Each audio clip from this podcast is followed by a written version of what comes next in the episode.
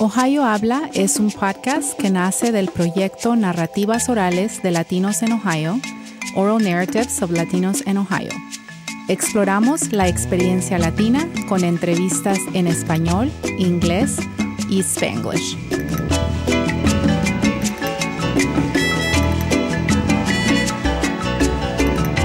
Saludos a todos y gracias por acompañarnos en Ohio Habla. Soy, soy Raúl Heredia y hoy nos acompaña mi mamá, Claudia Lucía Heredia. Claudia nació en Managua, Nicaragua en 1962. Vivió su infancia y niñez en Nicaragua y vivió varios eventos importantes de la historia de ese país. El terremoto devastador de 1972, la revolución sandinista contra la dictadura de la familia Somoza y la siguiente revolución contra el gobierno sandinista. Viendo un mejor futuro en los Estados Unidos, Claudia decidió migrar sin documentos en 1988. Cruzó en Brownsville, Texas, donde esperó la asistencia de una paisana en Miami, Florida. Mientras vivía en Miami, ella aprendió de una oportunidad de trabajar en Ohio. en Ohio fue donde ella conoció al hombre que se iba a convertir en su esposo y mi padre. Ahora ella vive en West Palm Beach, Florida, y cerca a varios parientes, incluyendo su mamá mi abuela. Hola mamá, gracias por estar aquí con nosotros y por contarnos un poco de tu historia personal. Hola, buenos días Raúl. Aquí tu mamá, hablándote de la ciudad de West Palm Beach, Florida. ¿Y cómo estás? Bueno, gracias a Dios estoy bien, en compañía de y pues trabajando duro ¿Nos puedes contar un poco de tu niñez en Nicaragua, especialmente si puedes? ¿Cómo era la vida antes del terremoto? Bueno, mi niñez fue feliz al lado de mis padres. Crecí con cinco hermanos más. Yo soy la mayor. Mi infancia fue muy bonita. Conocí a mis abuelos, conocí todavía a mis abuelos. A la edad de 10 años se dio ese suceso del terremoto. Eso fue un poco traumático para mí. Es la hora y yo recuerdo, tengo en mi mente los recuerdos de ese suceso. No se me han olvidado porque ya tenía 10 años y pues todavía tengo un poco vivo en, en mis recuerdos ese suceso, pero bueno, pudimos salir adelante y no más y recuerdo que este país de Estados Unidos envió ayuda a mi país porque habíamos quedado con una ciudad destruida, los edificios caídos, mm, la gente comentaba que habían ciertas partes eh, de la tierra que se habían abierto, eso como que me asustaba pero nunca lo, lo vi con mis propios ojos. Pero hubo mucha gente que dicen que sí, en ciertos lugares había eso. Pero bueno, pudimos salir adelante. Eh, mi casa quedó bastante destruida y fuimos a vivir con, con mis abuelos a otra a un departamento que ahí pues el terremoto no había hecho muchos estragos, mucha destrucción. Y pasamos un tiempo pues comiendo con la ayuda que enviaron muchos de los países a mi país. Después yo pues ya iba a la escuela, terminé, terminé mis estudios de middle school, digámoslo así, de high school. Intenté ir a la universidad, pero no lo hice. Y tuve la, la idea de venirme para acá a Estados Unidos. ¿Tú puedes contarnos un poco uh, cómo era la vida o cómo, era, cómo estaban las cosas bajo el gobierno de las Somozas? Sí, yo omití, me salté ese, esa etapa también que viví de, de mi vida cuando yo tenía como alrededor de 16, 17 años. Eso sucedió en 1978 que se formó un grupo que se auto llamó pues la contrarrevolución que quería derrocar al al sistema somocista. Mm, pues sí lo lograron con la ayuda del pueblo porque ellos al principio pues como que trataron de engañar al pueblo, haciéndoles creer que, que ellos eran los que iban a hacer el cambio. Los sandinistas. Que iban, los sandinistas, claro, y los sandinistas. Al principio la, el pueblo creyó y sí sucedió, Juan, claro, la unión hace la fuerza. el, los sandinistas, este, apoyados por el pueblo, lograron lo que querían, derrocaron el sistema Sí, pero. Si, puedes, no puedes contarnos un poquito cómo era antes de esta revolución que pasó en 78, dijiste? Eso sucedió entre 78 y 79. y 79 fue cuando ya ellos derrocaron la dictadura somocista. E, a eso iba. A eso iba. Eh, este gobierno Somoza, ¿cómo, ¿cómo eran las cosas? ¿Cómo era la vida en día a día bajo el, gobierno de los Somozas? Antes de la revolución. Mm, bueno, por lo que yo recuerdo, porque era, era más joven, más chavala, como decimos en mi país, este, eh, eh, ellos eh, tenían una dictadura, porque ellos se ponían en, en, el puesto, porque primero mi mamá cuenta que primero estaba el papá, después se puso el hijo. Entonces, este, eso venía como, como una cadena. Entonces, tú puedes, uh, tú caracterizas, tú le das este, el, a este gobierno, entre comillas, le das una, lo llamas una dictadura. No fue un gobierno legítimo, según lo que tú, lo que tú sabes. Pues es lo que escuchaba yo, que así decía la gente. Eso es como una dictadura no sé si dictadura le llaman cuando eh, pasa así del padre al hijo y no hay como elecciones.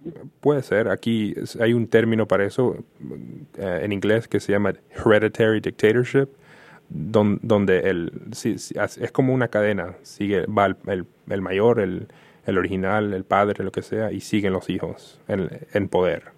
So, se, oye como que es algo similar a lo que tú estás explicando. Sí, yo recuerdo pues este, cuando era muchacha, niña, no sé, menor de edad, que este no estábamos tan mal con ese régimen de los somos porque había que comer. Lo único es que ellos eran como muy muy malos porque según lo que yo escuchaba era que si una persona hablaba mal del gobierno de Somoza, pues lo mandaban a, capturar y lo, desaparecían. Hasta lo desaparecían, ahí está. Sí, terminaba hasta muerto porque pues había hablado sí, contra el gobierno. Contra el gobierno, entonces, pero yo nunca miré lo que casi actualmente mi, miré cuando yo ya me iba a venir para este país, que ya parecía como Cuba. Ya teníamos que hacer fila. E, eso, a eso, a eso vamos. Entonces, la vida bajo los, Somozas a veces, según lo que tú sabes, no estaba tan mal. Había que no comer. Estaba tan mal. Había que comer. y todo. Había todo, había todo. No había que hacer fila, no había racionamiento de que solo una libra de arroz para una semana, para una persona. No, eso nunca lo miré yo. A pesar de que tenía 10 años, 11, 12, era chavala, pues. Pero cuando ya los sandinistas se dio la contrarrevolución para que los sandinistas derrocaran al régimen de Somoza, entonces este ahí sí ya ellos tenían esos pensamientos que dicen ser pensamientos pues comunistas, sí, es lo Ajá. Eso, I mean, lo, lo clasifican como un gobierno comunista, según los historios. Sí, que dicen que el comunismo es que si tú tienes dos, tres casas, solo te debes de quedar con una sola y las otras dos dárselas al que no tiene. Pero hay personas que dicen, no, pero si a mí me ha costado aquello, ¿cómo va a ser posible que me lo van a quitar si yo él lo he trabajado con el sudor de mi frente? Dice la gente. Y eso no es posible. Entonces, este, yo ya para cuando me iba a venir para acá a Estados Unidos, se estaba dando esto, que los sandinistas habían formado una unas cosas igual que Cuba. Sí. Racionamiento de comida. Existía un lugar que le llamaban el mercado negro, donde ahí se habían sacos de arroz y te vendían todo lo que tú querías, pero a más alto precio. Bueno, así, pasa en, en, todos lugares. El, el mercado negro no es, no es nada nuevo y no es único al, a, Nicaragua. I mean, aquí hay supuestamente, aquí en los Estados Unidos hay mercados negros. So, Pero sí entiendo ese, ese concepto. Y, Entonces, I mean, ok. cuando, cuando yo pienso... No, no, continúa, ¿qué ibas a decir? Yo pienso pues que también a eso se debió la mayor cantidad de personas que decidieron salir de allá de Nicaragua para buscar un mejor futuro, porque ya la gente decía, no, ya aquí no podemos vivir. No tenemos el suficiente dinero para ir a comprar este al mercado negro el quintal de arroz si queremos o 25 libras y todo eso, porque ahí en los esa, esos lugares les llamaban CDS, algo así, donde tú ibas a comprar hacer una fila, llenar una tarjetita, llevar una tarjetita que te daban y en esa tarjetita te, te apuntaban cuántos son de familias en tu casa, que son cuatro, que son cinco, que son seis personas. Ah, bueno, para la semana te vamos a dar dos libras, tres libras para de arroz para tu, tu, tu familia, que dices que son seis. Sí. Te vamos a dar lo mismo, dos, tres libras de azúcar un litro de aceite y eso te tenía que alcanzar para la semana. sí, así estaba. Para cuando yo me vine, eso se estaba dando así. Y, y la gente pues comenzó a emigrar para acá y dijo, no, no, yo me voy porque mucha gente le decía a uno, no, en Estados Unidos tú puedes trabajar. Y ganar no más. Necesitas, ganar más, vas a ganar dólares, no necesitas tener hasta un título de haber ido a una universidad, ya puedes ir aunque sea a limpiar, y ya te pagan bien y todo eso. Entonces la gente comenzó a decir, no, pues sí, yo me voy, entonces yo me voy. Y así fue pues que... Déjame preguntarte un poquito, en los, en los años 80, ¿no surgió un tipo de contrarrevolución contra los sandinistas? O, había mm, un grupo? Era muy pronto, era muy pronto para que surgiera. Surgió quizás unos tres, cuatro, cinco años después que ellos entraran, entraron. ¿Cómo, ¿Qué tipo de, cuál año era eso? Probablemente eso fue como en los 85, tal vez, en 1985, 84, que muchos de los que los apoyaron comenzaron a decir, oye, no, como que nos equivocamos. Sí, escogieron Estamos, Ayudamos a gente que no está siguiendo los ideales correctos, los que deberían de ser. Parece que esta gente está tomando otro tipo de rumbo. Y entonces ya se comenzaron a formar otros, otros, no una contrarrevolución grande, pero como unos, unos grupos, como guerrillas. no sé. Sí, ajá que eran de los mismos ellos que, que, entraron contra la, revolución para derrocar a Somoza, pero que ya ellos ya no, no eran partidarios de los ideales del presidente actual que tenemos ahora, que pues Daniel Ortega. y, es, y, por, y por esto tengo esta pregunta, que yo sé que mis tíos, Edgar y, y Reinaldo, como que fueron parte de esta, este conflicto nuevo que oh, surgió. Yo sé que Edgar se fue con gusto, tú me platicaste, me has platicado, pero Reinaldo o no quiso ir o su mamá, tu mamá, mi abuela, como que lo quiso proteger. Sí, por la sencilla razón que allá en nuestro país nada que ver como aquí en Estados Unidos. Aquí por lo menos les dan entrenamiento, no van directo así sin saber ni siquiera ni cómo este usar un arma, cómo tirar, todo eso. Allá, por eso fue mi hermano Edgar, pues sí, él quería. Yo creo que lo de él más era como una curiosidad como nunca había estado en nada de eso, él tenía como deseos, quería saber, quería experimentar. experimentar. Ajá. Entonces, él sí se fue con su gusto a eso que allá le llaman el servicio militar. Y no le fue nada bien por la inexperiencia, por, por no saber cómo accionar un arma, porque allá, allá solo venían y lo, los iban como a sacar de su casa y vámonos. Y ya, al frente de guerra, allá a la montaña, qué sé yo, no sé. Sin ningún tipo de, entrenamiento ni nada, solo le dieron un arma. Ni nada, no, tal vez una cosa rapidísima y así, unos minutos tal vez de que alguna persona dijera, así le van a hacer y ya, vámonos a pelear, ahí a disparar. Y eso no es así. Bueno, sí. En, cambio, con, con Reinaldo fue diferente. Mi mamá, pues no quería, porque ella tenía el temor de que, imagínate, si ya se había ido uno con su gusto, digámoslo así, y decía ella, pues si lo pierdo, lo matan, pues no quisiera que tampoco corriera ese mismo riesgo Reinaldo. Entonces ella vino y dijo, no, yo voy a ver qué hago para que él no vaya a esto. y pues lo, lo, lo llevó casi como a esconder con un primo de ella a una casa.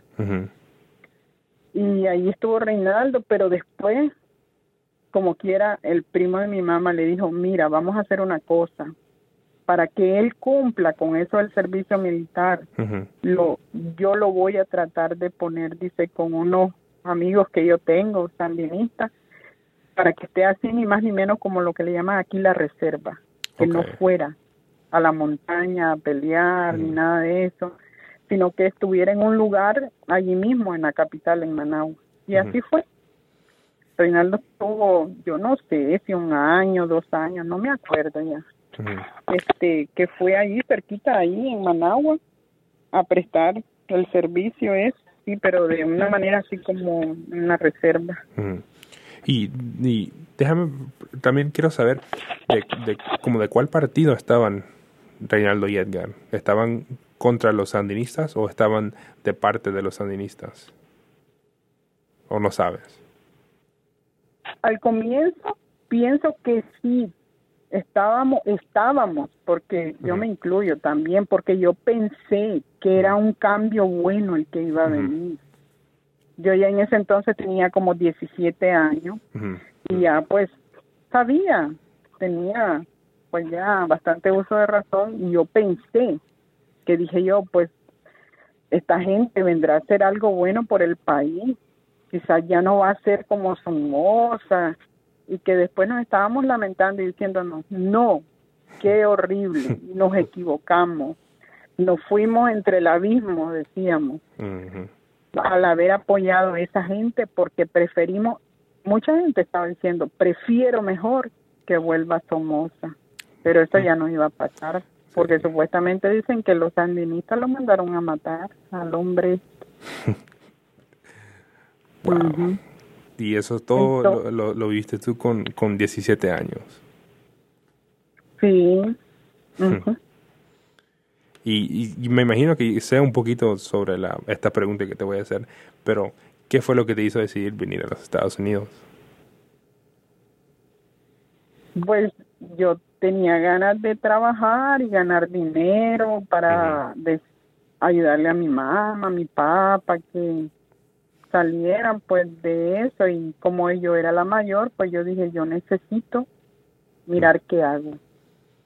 Entonces, un día de tanto tomé la decisión y dije, yo voy para allá. Y yo quise un poquito hacerlo de, de, de una forma bien. Yo fui al consulado de Estados Unidos, al, a la embajada americana, tratar de sacar una visa, pero nunca la pude obtener. Siempre me la negaban, siempre me, la negaban y entonces yo dije, yo yo quiero ir para Estados Unidos y entonces pues la gente se va de ilegal y así lo voy a hacer yo pues, dije yo. Y así fue, un día de tanto tomé la decisión y me vine ilegal, pasando ahí por... Y la esta, va a ser la próxima pregunta, ¿cómo fue el viaje y cómo cruzaste la frontera? me imagino que cruzaste dos fronteras, ¿no? Una de Nicaragua a... o tres son, ¿no? Bueno, ¿Tres bueno, fueron? mi viaje fue de esta manera. Yo no lo hice por tierra. Yo viajé a Nicaragua, de mi país natal, a Guatemala en avión, porque no había necesidad de sacarse nada, solo que tuvieras tu pasaporte y compraras tu boleto de avión y listo, ya. Entonces yo no tuve que pasar ninguna frontera con Honduras, con El Salvador, porque yo venía en un avión. Sí. Yo me monté en el aeropuerto de mi país y fui a dar, la- a dar al aeropuerto de Guatemala. Entonces, de ahí fue que yo hi- hice el viaje, la travesía esa de ya venir ilegal Ujú, de Guatemala hasta aquí, Estados Unidos. Y ese viaje, pues, no es nada agradable. Se pasan penurias, se sufre. Es, es una historia que uno tiene que contar cómo es esa travesía que uno uno uno le cuesta le cuesta venir a este país no es fácil ujú. a veces hasta se puede perder la vida pero luego no pasa verdad Sí. no sé si sea buena suerte o mala suerte cuando logramos llegar a este país con vida otros no lo logran pero bueno al final de cuentas sí uno llega y pues Y tú me has contado, este país tú me has contado una vez ah, la historia de cuando cruzaste la frontera, el Río Grande. ¿Cómo, Oh, sí, cómo fue claro. eso? Porque tú, yo sé que tú no sabes nadar, ¿no? No, no, yo no sé nadar, pero a nosotros nos dijeron, pues, ¿verdad? Los, el coyote nos dijo que uno paga, uno paga. Yo Sí. pagué como 1.200 dólares en ese entonces, era más barato el pago. Y claro, por haber pagado toda esa cantidad de dinero, pues ellos tratan de, de que uno llegue a, a donde va a finalizar su viaje. Y ellos pues preguntaron que las personas que no sabían nadar pues delegaron a otras personas que nos llevaran pues allá al río y nos pasaron por por unos neumáticos grandes, unas unas donas grandes, no sé cómo decirles Sí. y allí íbamos a pasar los que no sabíamos nadar. Y los hombres dijeron que los que sabían nadar que pues cruzaran el río nadando pues que de esa manera les iban a, a ayudar a ellos porque ellos imagínate nos montamos en esas en esos neumáticos como cuatro cinco seis personas tal vez cuatro o cinco íbamos montados ahí y dos iban Como tú guiando. sabes, nadando, nadando como en un, un brazo lo metían entre la, la el neumático y el otro brazo era nadando ahí en el agua hasta llegar al, al, al otro extremo, pues, cruzarnos. Y, y no eran cinco personas, era un grupo. Y ellos tenían que regresar con la esa, con el neumático a la otra orilla a que se montaran otras cuatro o cinco personas. Y eso hicieron así como, como unos cinco, seis, siete viajes con personas ahí en el neumático hasta que pasaron a todas las personas. Ya puestas del otro lado, tuvimos que pasar por unos campos de maíz. Eso era en la noche. Eso eran como 12, una, dos de la mañana que pasamos. Y entonces ya en esos campos de maizales de pronto dice el hombre que escuchó ruido y dijo, tírense todos al suelo, pero todo bajito, bajito la voz Ujú, tírense al suelo, dice, porque aquí hay este otras personas, pues parece otros coyotes o yo no sé si gente que quería robar. Y yo miré que uno de ellos sacó una pistola, fíjate. Y todos ahí bien calladitos y ahí todos casi agachados, casi tirados en el suelo, en el suelo. Y de pronto dijo el hombre, bueno, dice, ya no oigo nada, dice. Entonces, vamos, caminen, adelante, apúrense, apúrense, ya vamos a llegar, dice, ya vamos a llegar, ya falta poco, ya falta poco. Y sí, cuando ya salimos de esas plantaciones de maíz, ya miramos la calle. Y dijo, bueno, dice, ya están en Estados Unidos. Y tú tenías 25. Después, ah, Tú tenías 25. exactamente 25 años. Mm, Sí. Cuando ya llegamos, pues ahí que ya salimos de esa plantación de maíz, ya llegó una ven y en esa ven ya nos montamos todito ahí, todos apretujados, todos. y después de esa ven nos llevó a un hotel. Y en ese hotel ahí ya nos dejaron. Sí, ya habían cumplido con su parte los coyotes. Ya habían cumplido con su parte y ahí pues ya, ahí teníamos que nosotros mirar, a ver cómo terminamos de llegar hasta donde te, hasta nuestro destino. Pero ahí todavía sigue la historia. Sí, y eso, ah, o sea, vamos a la próxima pregunta. Tú de ahí te fuiste a Miami, ah, porque tú habías tenido una amiga que de, de Nicaragua que te había como prometido ayuda. Sí. Entonces, ella me dijo, sí, me dice, yo le yo le había platicado en Nicaragua que yo no tenía nada de familia aquí en Estados Unidos y que pues yo iba a necesitar pues algún lugar y ella pues sí me, me cumplió y fíjate yo ya no tenía dinero y ella me prestó me mandó el, el boleto de, de, de del bus porque ya no había para comprar boleto de avión. Entonces era más barato venir, viajar en los buses ese de la Greyhound. Y ella me prestó el, el dinero para comprar el boleto. Y así fue que vine de Texas a Miami. Y después ya ella sí me llegó a traer a la estación donde me dejó el bus, ahí en el downtown de Miami, y me llevó a su casa. Entonces, ¿cómo, cómo era la vida? ¿Tú, ahí pasaste un año, dos años, no sé cuánto. Pero ¿cómo con ella yo no, no estuve, yo creo que con ella yo no estuve ni el año, porque como yo no tenía mis documentos, estaban en proceso, pues en migración y todavía migración no me mandaba supuestamente un permiso de trabajo, que eso era lo que teníamos los nicaragüenses.